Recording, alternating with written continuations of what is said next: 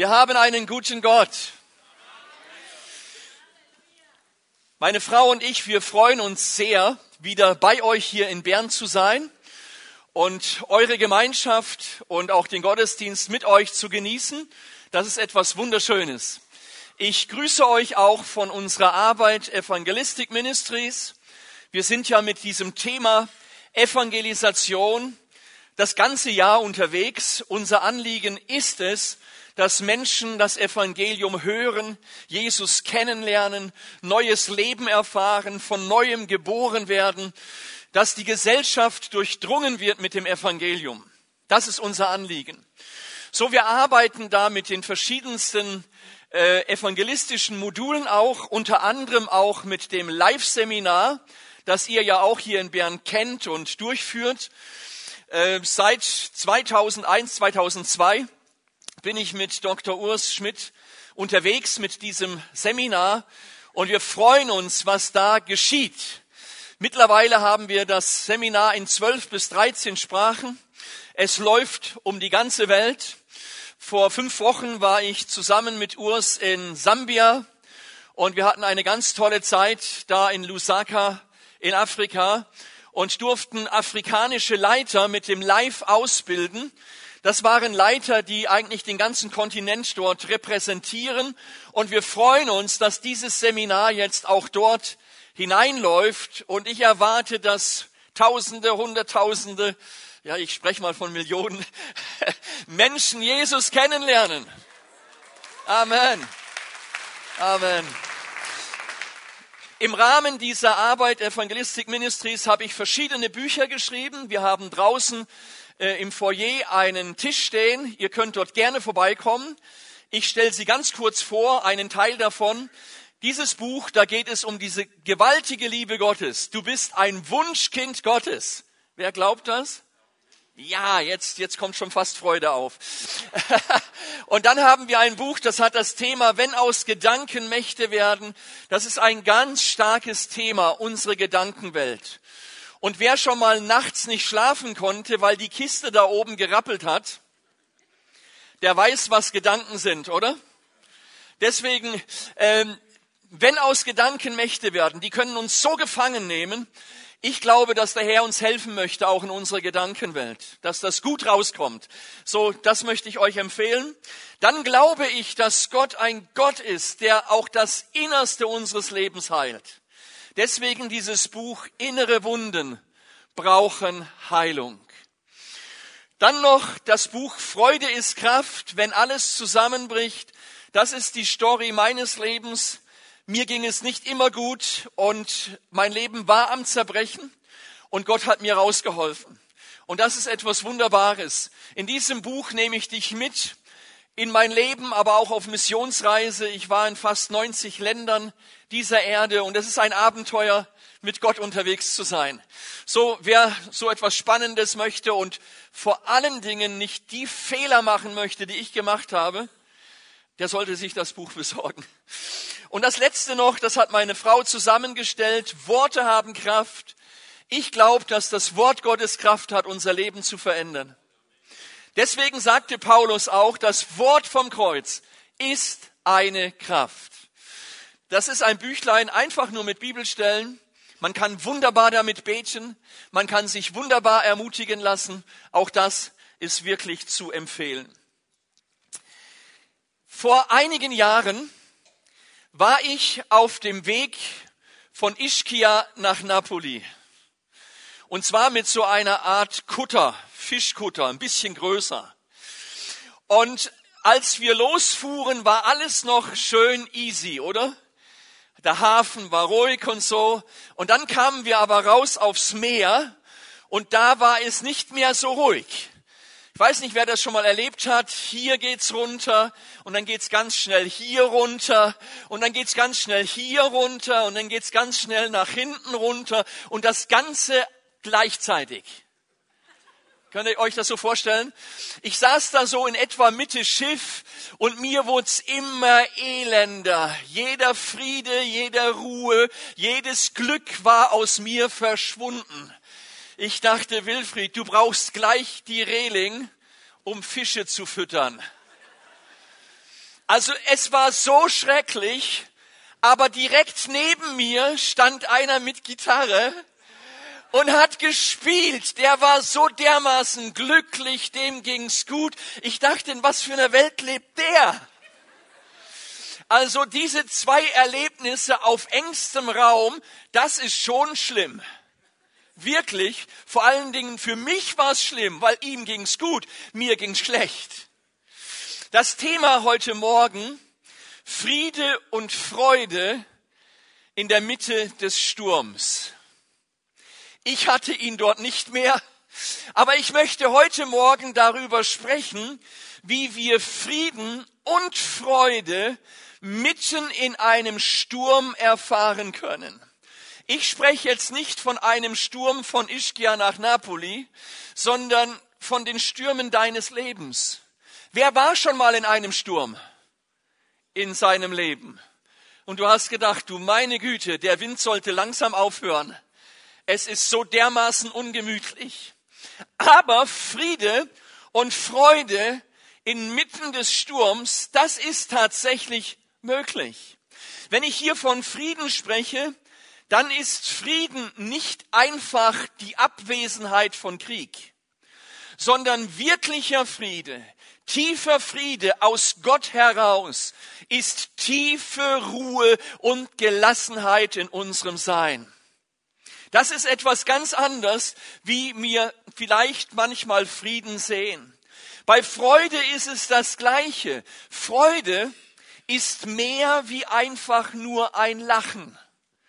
Und ich sag's mal so, Freude ist wirklich auch mehr wie einfach nur ein Witz, den ich da hören muss, damit ich lachen kann, sondern Freude, die von Gott in mein Leben hineinkommt, verankert sich in der Tiefe meines Seins und ist auch dann noch da, wenn's mal grau wird im Alltag. Und über diesen Frieden, diese Freude, die in mein Leben hineinkommen kann von Gott, möchte ich Botschaften in den folgenden Minuten. Ich habe einen Psalm zu Anfang, der ist wunderschön. Er ist unglaublich romantisch auch noch. Also bis auf ein paar Stellen. Aber, aber der ist toll und ich bin überzeugt, jeder von euch kennt ihn. Es ist Psalm 23. Und ich lese ihn euch einfach mal vor, wobei ich nur über einen Vers sprechen möchte. Ein Lied von David, der Herr ist mein Hirte, nichts wird mir fehlen. Er weidet mich auf saftigen Wiesen und führt mich zu frischen Quellen. Er gibt mir neue Kraft, er leitet mich auf sicheren Wegen und macht seinem Namen damit alle Ehre. Auch wenn es durch dunkle Täler geht, fürchte ich kein Unglück, denn du, Herr, du bist bei mir. Dein Hirtenstab gibt mir Schutz und Trost. Du lädst mich ein und deckst mir den Tisch vor den Augen meiner Feinde. Du begrüßt mich wie ein Hausherr seinen Gast und füllst meinen Becher bis zum Rand. Deine Güte und Liebe begleiten mich Tag für Tag. In deinem Haus darf ich bleiben, mein Leben lang. Ist das nicht schön? Hallo? Das ist so gewaltig. Ich, ich möchte über Vers 5 sprechen und der geht so.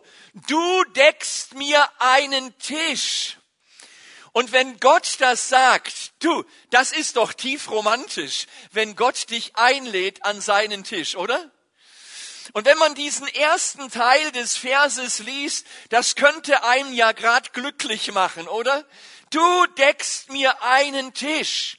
Aber dann kommt das Ende vom Lied. Und das klingt dann so, du deckst mir einen Tisch angesichts meiner Feinde. Und in dem Moment ist alle Romantik weg. Also angesichts meiner Feinde. Der Herr lädt dich ein. Und zwar angesichts unserer Feinde an seinem Tisch Platz zu nehmen. Ich sage das vielleicht noch mal so: Das klingt im ersten Moment schön, aber wenn ich vor meinen Feinden stehe, in diesem Moment möchte ich eigentlich kein Abendessen bei Kerzenlicht, oder? Weil ich bin von Feinden umgeben und das ist gar nicht schön. Ich weiß nicht, wie du dich fühlst, wenn du von Leuten umgeben bist, die dich nicht mögen. Ich glaube, dann möchtest du doch auch eigentlich, eigentlich nur weg, oder? Also dort ist es nicht spannend zu sein.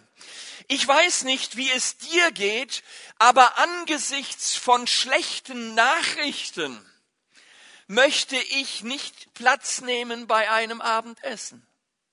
Oder ich möchte kein Picknick machen, wenn die Krankheit mir im Nacken sitzt. Oder wenn Stress, Eifersucht, finanzielle Probleme, Nöte auf mein Leben einstürmen, dann möchte ich nicht gemütlich irgendwo sitzen.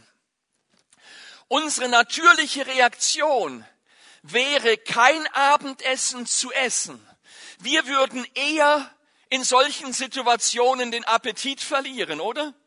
Oder wir hätten so einen Knoten im Magen, oder der so drückt und quält und oh, die Sorgen im Kopf. Und dann geht das ja auch alles noch auf den Magen, je nachdem, wie du geschaffen bist mit deiner psychischen Stärke, oder?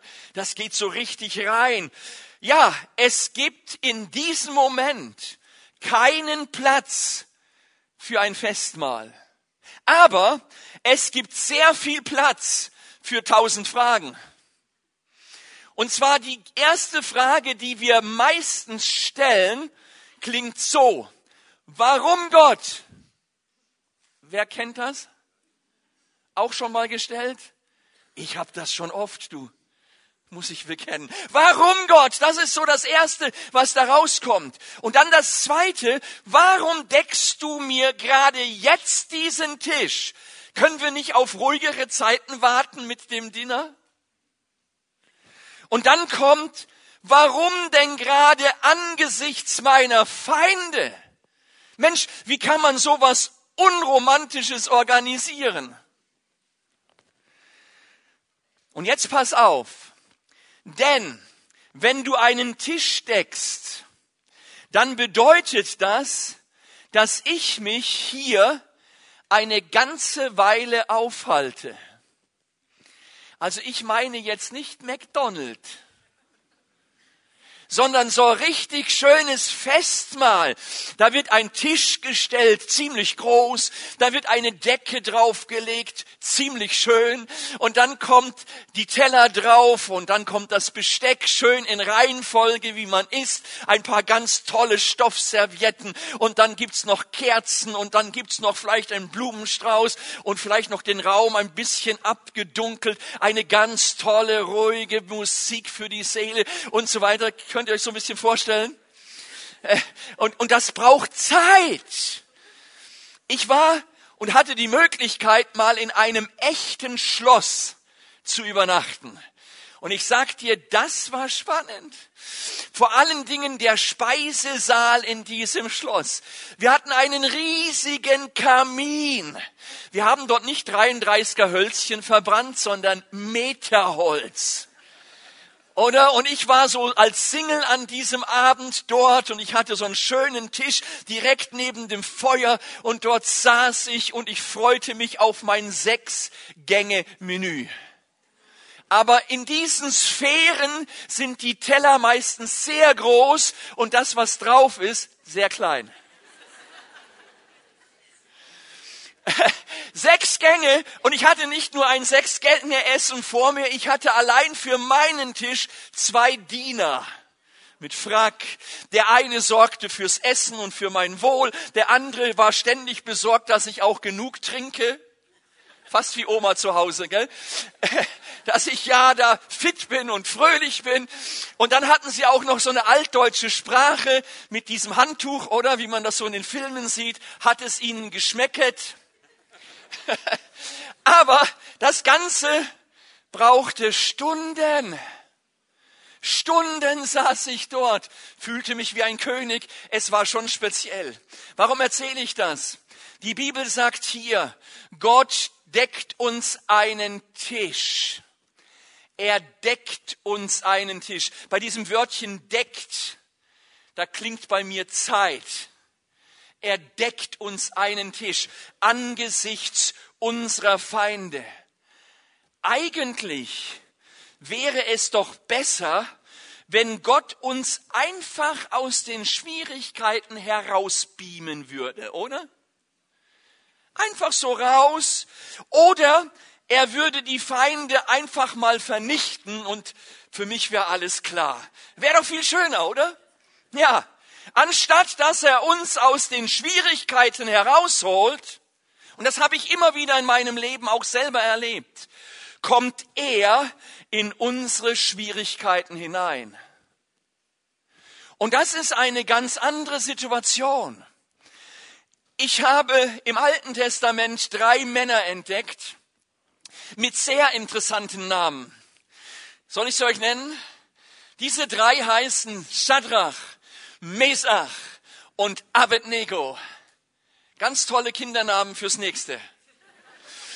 Aber diese Namen sind so wunderbar stark, weil da Menschen, junge Menschen hinten dran waren, die nicht bereit waren, ihre Knie vor den goldenen Götzen zu beugen. Diese Geschichte von Shadrach, Mesach und Abednego lesen wir in Daniel Kapitel 3. Der König dort, Nebukadnezar, der hat einen Götzen aufstellen lassen und man musste sich davor niederknien, ihn anbeten. Wenn man das nicht tat, wurde man mit einem Todesurteil durch Verbrennen konfrontiert. Ich weiß nicht, wer von uns da noch mitmachen wollte, aber diese drei, sie haben sich entschieden, wenn Gott uns bewahrt, wunderbar. Wenn er uns nicht bewahrt, auch okay. Wir knien nicht vor diesem Götzen nieder. Und dann geschah, was geschehen musste. Diese drei wurden in diesen Feuerofen hineingeworfen.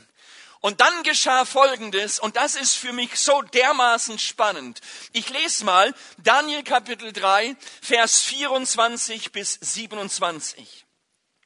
Plötzlich sprang Nebukadnezar entsetzt auf und fragte seine Beamten, haben wir nicht drei Männer gefesselt in den Ofen geworfen? Ja, sicher antworteten sie. Warum sehe ich dann aber vier Männer ohne Fesseln im Feuer umhergehen, rief der König. Sie sind unversehrt und der vierte, der sieht aus wie ein Sohn der Götter. Ich weiß nicht, ob wir uns das vorstellen können. Gewaltig, oder? Es geht dann weiter. Nebukadnezar trat näher an die Öffnung des Ofens heran und er schrie, Schadrach, Mesach und Abednego, ihr Diener des höchsten Gottes, kommt heraus.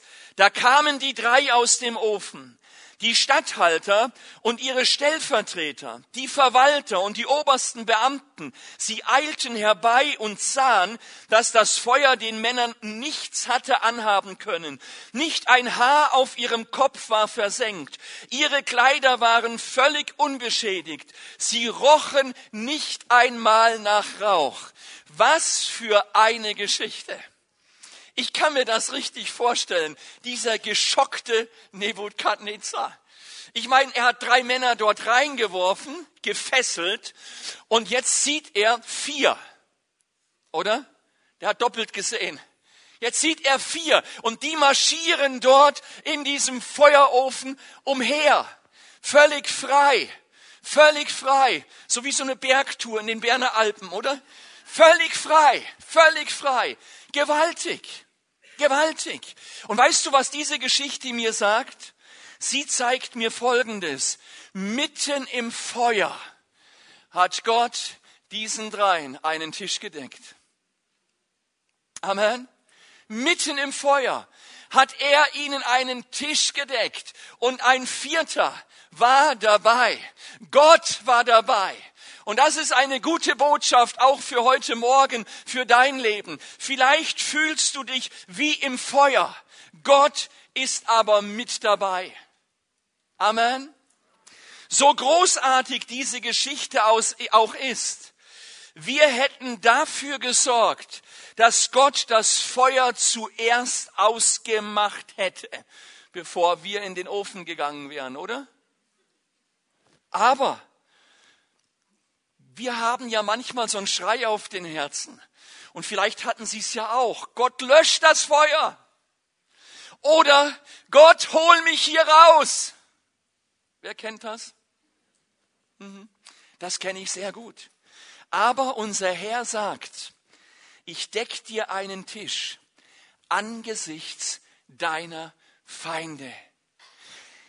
In der Mitte deines Feuers bin ich da. Das ruft dir Gott zu. In der Mitte deines Sturms bin ich da. Das ruft dir Gott zu heute Morgen. In der Mitte deiner Schwierigkeiten bin ich da. Halleluja. Du, das ist gewaltig. Ich deck dir einen Tisch und es gibt keinen Grund, den Appetit zu verlieren. Du möchtest vielleicht, Herr, du möchtest, dass ich esse?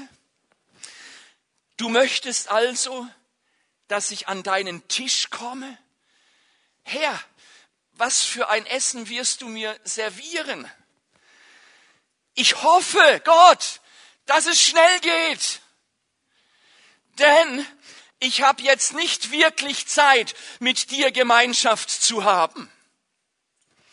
Ich habe jetzt keine Zeit für einen Gebetsspaziergang mit dir. Ich habe viel zu viel Sorgen. Herr, du musst das verstehen. Jetzt geht das mit den Gebetszeiten nicht. Ich habe jetzt keine Zeit, in die Gemeinde zu gehen. Du weißt, es drückt so arg. Ich habe jetzt keine Zeit, mich an deinen Tisch zu setzen und das Wort zu lesen und in mir aufzunehmen, weil die Sorgen und Ängste beschäftigen mich zu arg. Was ich euch jetzt gesagt habe, ist das, was ich so oft erlebe. Gerade dann, wenn Menschen in Not kommen, bleiben sie von der Gemeinde weg. Ich sag dir eins, wenn du in Not kommst, renn nicht von der Gemeinde weg, sondern renn in die Gemeinde. Amen. Gerade wenn du in Not kommst, renn nicht weg vom Gebet, sondern renn hinein ins Gebet. Wenn du in Not kommst, renn nicht weg vom Wort Gottes, sondern renn zum Wort Gottes. Denn in diesem Wort Gottes sind Worte des Lebens sind Worte des Trostes, sind Worte der Kraft, sind Worte der Veränderung, sind Worte der Liebe von Gott. Halleluja. Ich möchte dich ermutigen, wenn Nöte und Sorgen und Stürme kommen, wenn Feinde dich umringen, dann renn zum Thron. Die allermeisten rennen zum Telefon. Aber ich sag dir eins, renn zuerst zum Thron. Telefonieren kannst du immer noch. Renn zu Gott, renn zu ihm. Er ist der, der dir einen Tisch deckt. Du denkst, es ist jetzt keine Zeit, sich an einen Tisch zu setzen. Das macht doch jetzt keinen Sinn. Ich weiß nicht, wer von euch weiß, dass der Hirte schlauer ist als die Schafe? Wer, wer, wer hat das wissenschaftlich erforscht? Der Hirte ist tatsächlich schlauer wie die Schafe. Gott weiß mehr wie du und ich. Stimmt das? Warum? Gott hat die himmlische Perspektive. Wir haben so die Bodenperspektive. Wir sehen das, was vor Augen ist. So nach dem Motto, ein Huhn hat ein Korn gefunden. Aber wir sollten Adlerchristen sein, mit der Perspektive Gottes ausgestattet, der das ganze Bild sieht. Wenn der Feind dir naht und alles in dir schreit, Kampf oder Flucht, dann sagt der Hirte, ich bin dabei, in dein Chaos zu kommen und aus deinem Chaos ein Festmahl zu machen. Jetzt sollte so ein leichtes Amen. Vielleicht stehst du vor den Ruinen deines Lebens. Ich habe eins gelernt, Gott ist fähig, aus den Ruinen einen Palast zu bauen. Amen. Auch für dein Leben, mitten im Chaos, mitten in der Not, ich decke einen Tisch und sei dir bewusst, dass ich Gott bin. Ich möchte über vier Gedanken kurz sprechen. Erstens, Gott deckt den Tisch, weil der Kampf ein gutes Ende haben wird. Amen. Gott deckt den Tisch, weil der Kampf ein gutes Ende haben wird. Paulus hat das wunderbar beschrieben und ich möchte diese Verse einfach mal lesen aus Römer Kapitel 8, Vers 31 bis 39. Und das fängt schon ganz stark an. Was kann man dazu noch sagen? Wenn Gott für uns ist, wer kann dann gegen uns sein? Komm, wir sagen das mal zusammen. Wenn Gott für uns ist, wer kann dann gegen uns sein? Das fängt schon mal ganz gewaltig an, aber es geht weiter. Gott hat sogar seinen eigenen Sohn nicht verschont, sondern ihn für uns alle dem Tod ausgeliefert. Sollte er uns da noch etwas vorenthalten? Wer könnte es wagen, die von Gott Auserwählten anzuklagen? Niemand, denn Gott selbst spricht sie von aller Schuld frei ja, jetzt muss das, es muss kommen, von aller Schuld frei. So gewaltig, so gewaltig, so gewaltig. Von aller Schuld frei. Von aller Schuld frei. Wer wollte es wagen, sie zu verurteilen? Keiner. Denn Jesus Christus ist für sie gestorben. Ja, noch mehr. Er ist vom Tod auferweckt worden und hat seinen Platz an Gottes rechter Seite eingenommen. Dort tritt er jetzt vor Gott für uns ein. Gewaltig. Was also könnte uns von Christus und seiner Liebe trennen? Leiden und Angst vielleicht? Verfolgung, Hunger, Armut, Gefahr oder gewaltsamer Tod? Man geht wirklich mit uns um, wie es schon in den heiligen Schriften geschrieben wird. Weil wir zu dir her gehören, werden wir überall verfolgt und getötet. Wie Schafe werden wir geschlachtet. Aber dennoch, mitten im Leid, triumphieren wir über all dies durch Christus, der uns so geliebt hat. Denn ich bin ganz sicher, sagt Paulus, und das finde ich so schön, ich bin ganz sicher, weder Tod noch Leben, weder Engel noch Dämonen, weder Gegenwärtiges noch Zukünftiges, noch irgendwelche Gewalten, weder Hohes noch Tiefes oder sonst irgendwas auf der Welt können uns von der Liebe Gottes trennen, die er uns in Jesus Christus, unserem Herrn, schenkt. Halleluja! Halleluja, Halleluja! So gewaltig, so gewaltig, so gewaltig. Diese Verse sind eine ganze Predigt. Diese Verse, das sind Bücher. Ich sag dir eins, Gott hat den Kampf für dich schon gewonnen. Amen. Die Bibel sagt so schön und stark, der Feind unseres Lebens, er ist entwaffnet, er ist öffentlich bloßgestellt und wir haben mit einem besiegten Feind zu tun. Und er kann nur etwas tun, wenn du ihm Macht gibst. Wenn du sie ihm nicht gibst, er kann es nicht. Halleluja. Er ist entwaffnet. Das ist so gewaltig. Ein zweiter Gedanke. Gott deckt den Tisch weil Jesus vor dir auf dem Kampffeld war und das Feld vorbereitet hat. Ich sag dir etwas. Gott hat dein Leben in der Hand. Und Jesus ist dein Leben schon entlang gelaufen. Alles, was war und alles, was noch kommt, Jesus war schon dort. Amen. Im Orient zur Zeit von David, da gab es wunderschöne Felder für Schafe, hügelige Landschaft. Aber bevor der Hirte die Schafe auf dieses Gebiet geführt hat, ist er vorausgegangen und hat giftige Gewächse, die nicht gut waren für die Schafe, zuerst ausgerissen. Er hat das Gebiet gereinigt. Er hat nach Schlangen und Schlangenlöcher geschaut.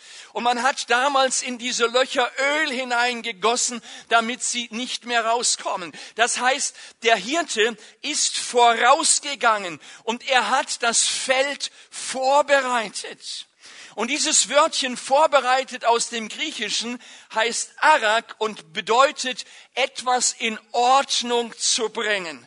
Hat Gott in deinem Leben auch schon etwas in Ordnung gebracht? Er bereitet es vor und dann kannst du auf dieses Feld. Und das zeigt mir, bildlich gesehen, der Herr, dein Hirte, hat alles in Kontrolle. Amen. Er hat alles in Kontrolle. Auch deine Stürme, in denen du gerade drin steckst. Auch dein Feuer, das um dich herum gerade brennt. Er hat alles in Kontrolle. Gott hat alles vorbereitet und es gibt Grenzen, die der Feind nicht überschreiten kann. Amen. Ich komme zu einem dritten Gedanken. Gott sitzt mit dir am Tisch.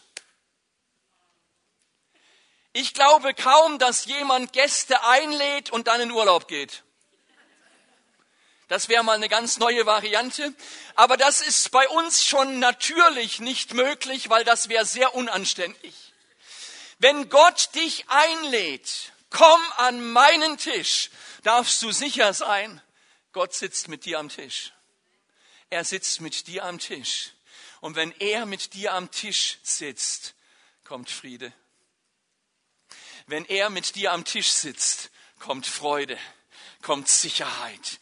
Die Angst wird gebrochen. Jesus sitzt mit dir am Tisch. Siehst du es nicht? Ich habe ein ganz einfaches Bild mitgebracht. Stell dir mal eine riesige, große, schneeweiße Leinwand vor. Hast du's? Kannst du das vorstellen? Also ganz groß, schneeweiß. Und dann ist vielleicht auf der rechten Seite so ein schwarzer, dicker Punkt. So schwarz, weißt du? Also ich meine tatsächlich schwarz. Und wenn du die Leinwand anschaust, was siehst du? Den schwarzen Punkt, oder? Und alles konzentriert sich auf den Punkt. Mensch, wie kam der Fleck dorthin? Wer hat denn das gemacht? Was soll der dort? Das stört doch. Ist ja schrecklich. Und du fokussierst dich auf diesen schwarzen Punkt. So sind wir Menschen, oder? Oder du als Frau hast eine wunderschöne weiße, tolle Designerbluse an. Du gehst zum Italiener und isst Spaghetti. Mehr erzähle ich mal nicht. Die ganze Konzentration ist dann vielleicht auf diesem Fleck oder man konzentriert sich, man ist fokussiert, man ist fast hypnotisiert. Die Feinde, die uns umgeben, sind in Wirklichkeit nur wie ein schwarzer Punkt. Und da ist das Problem. Wir fokussieren uns auf die Feinde anstatt auf den Tisch. Wir fokussieren uns auf diesen schwarzen Fleck, anstatt auf Jesus, der mit uns am Tisch sitzt. Und dieser Fokus ist fatal. Er kann unser ganzes Leben stören und unter Umständen zerstören. Weil es die Momente sind, wo wir sagen, ja Gott, ich bin in einer Not, aber ich fühle dich nicht. Ja, du meine Güte, das Gefühl sagt uns leider nicht immer die Wahrheit, aber das Wort Gottes sagt uns die Wahrheit. Das Gefühl fährt manchmal mit uns Aufzug, ganz hoch und dann runter in den Keller. Vor fünf Wochen war ich in Dubai und war in diesem größten Haus da der Welt. Und das war schon spannend. Wir sind da in den Aufzug rein und in 60 Sekunden haben wir 124 Stockwerke überwunden. Und ich fand das so schade, dass ich nichts spürte. Die Tür ging zu, die Tür ging auf, ich war oben. Aber weißt du, unsere Gefühle sind ganz anders. Wir fahren manchmal mit unseren Gefühlen zickzack. Aber ich sage dir eins, Jesus ist so viel größer als der schwarze Punkt. Er sitzt mit dir am Tisch. Amen. Wir brauchen manchmal in unserem Leben Elisas Augen, um zu sehen. Warum sage ich das? Zweite Könige Kapitel 6 in Vers 15 und folgende Verse. Eine unglaublich interessante Geschichte.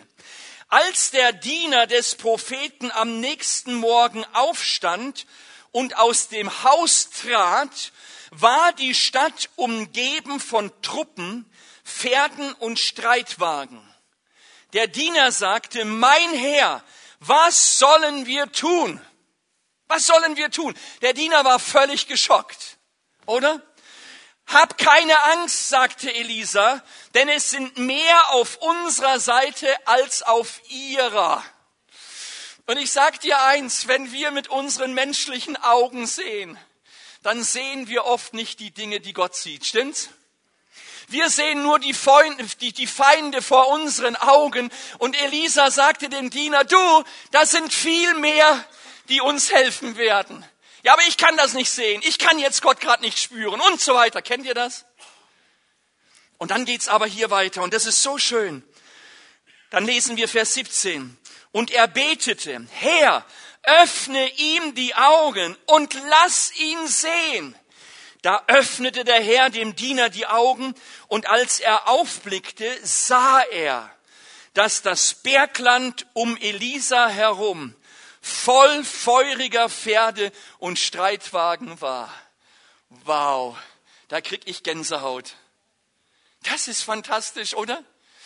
Schau, der Diener und Elisa, wenn ich das Bild einfach verwenden darf, ihnen wurde mitten im Feindesgebiet ein Tisch gedeckt. Ein Tisch gedeckt. Gott war nicht abwesend, er war anwesend. Obwohl der Diener nichts sah, obwohl der Diener nichts fühlte, Gott war anwesend. Mit feurigen Pferden, mit feurigen Wagen. Ich, ich kann mir das gar nicht so richtig vorstellen. Also feurig. Das ist anders wie Ferrari.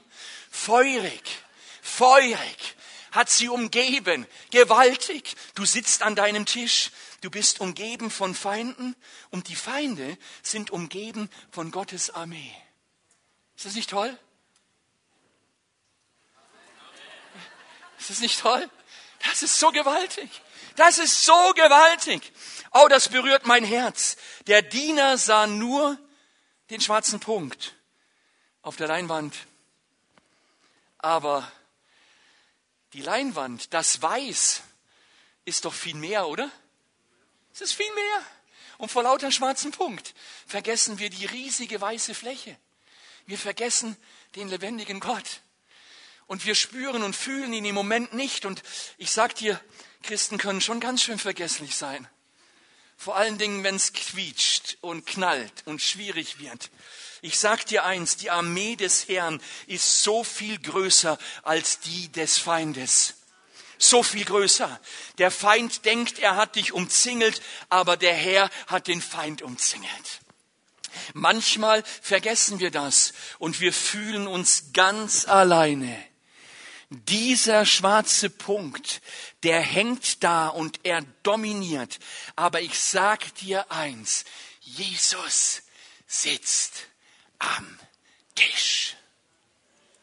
Amen. Schau weg von dem Punkt. Schau auf den Tisch. Und ich sag dir, Friede wird dieses Festmahl durchdringen. Friede. Friede ist so etwas Gewaltiges. Weißt du, dass im Auge eines Hurrikans ein Baby schlafen kann? Ich sag dir eins, diesen Frieden möchte Gott dir geben. Ich komme zum vierten und zum letzten Punkt.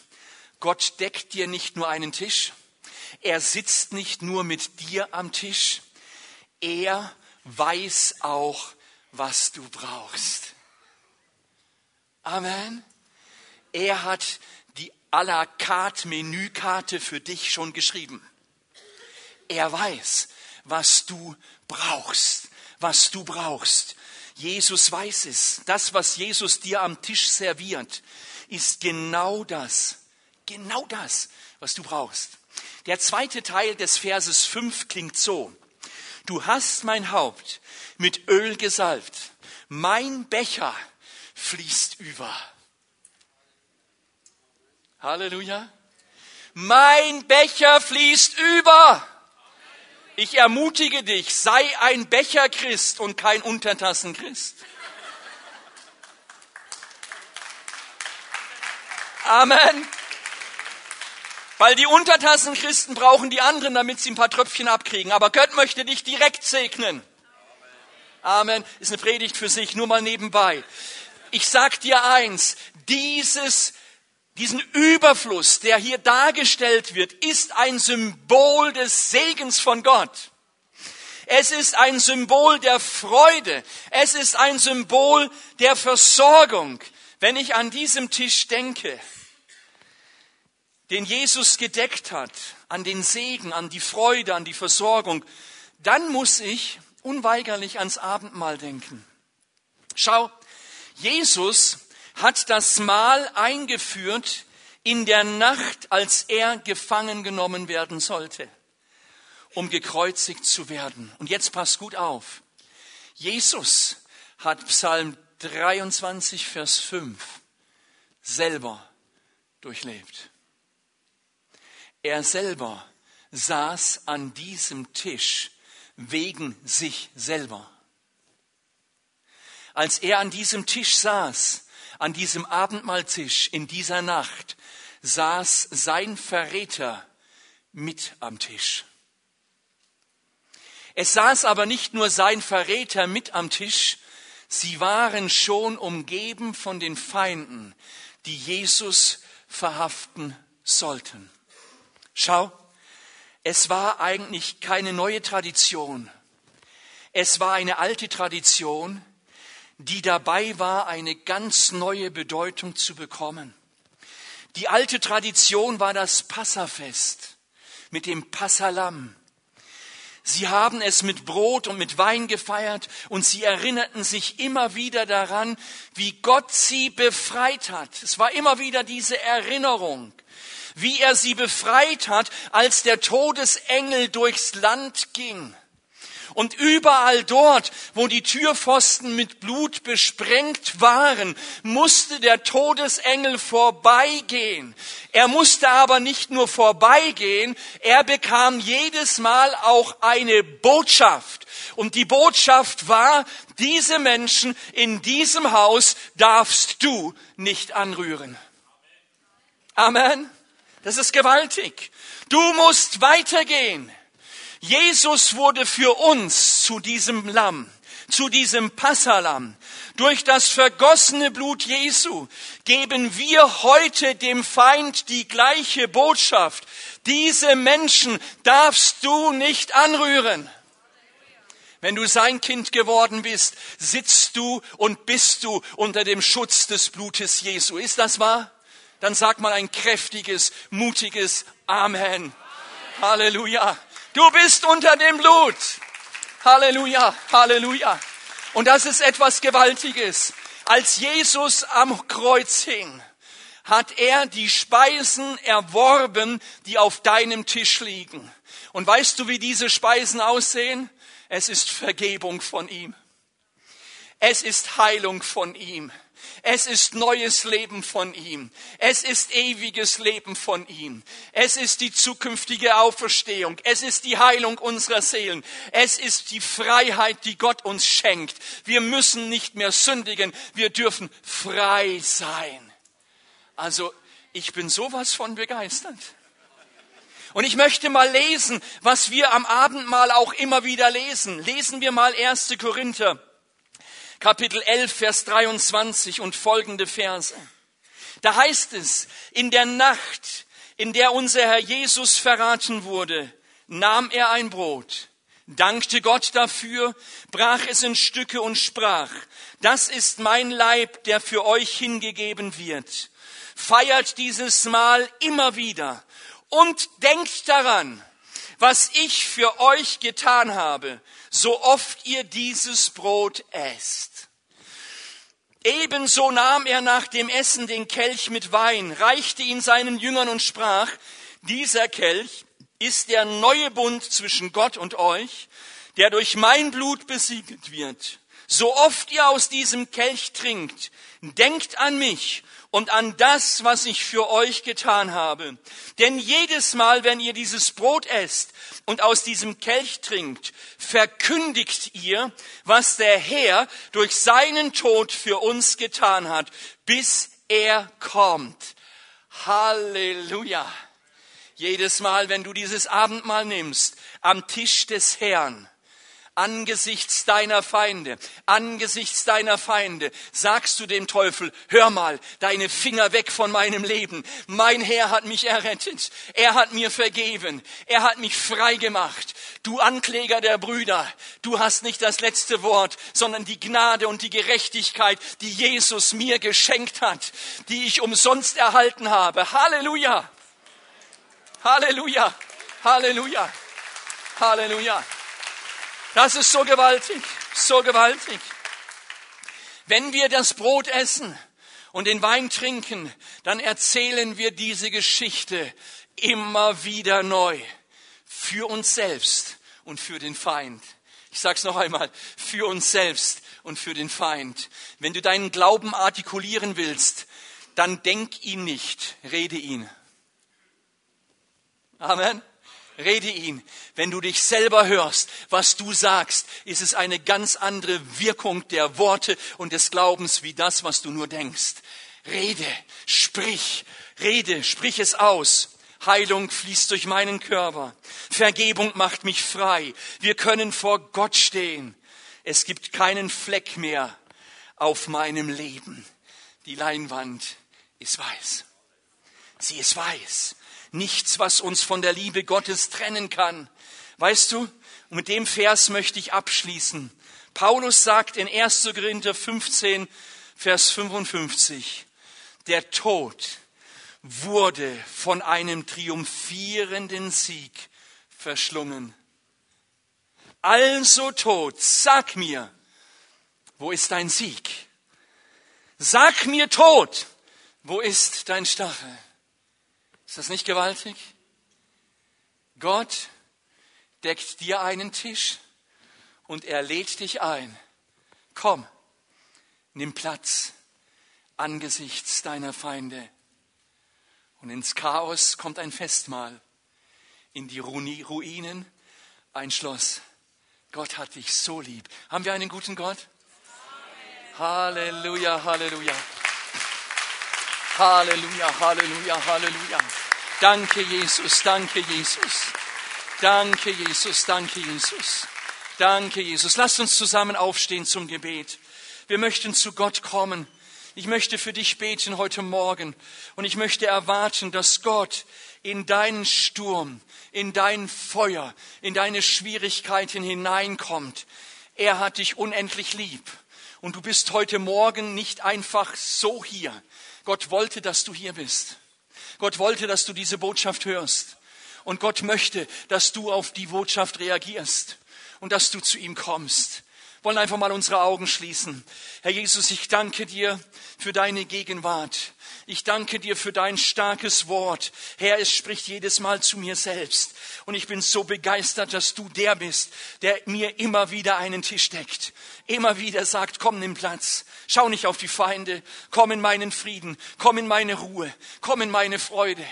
Und Herr, ich danke dir, dass das auch meinen Geschwistern so ergehen soll, immer wieder neu. Und Herr, du siehst auch jeden Einzelnen, der heute Morgen hier ist mit Nöten, mit Krankheiten, mit Sorgen, mit Ängsten, mit Depressionen, mit seelischen Schwierigkeiten, mit familiären Problemen, mit Arbeitsproblemen, mit Dingen, die ihn quälen. Aber Herr, du bist heute Morgen hier, um genau diesen Menschen durch den Heiligen Geist zu begegnen.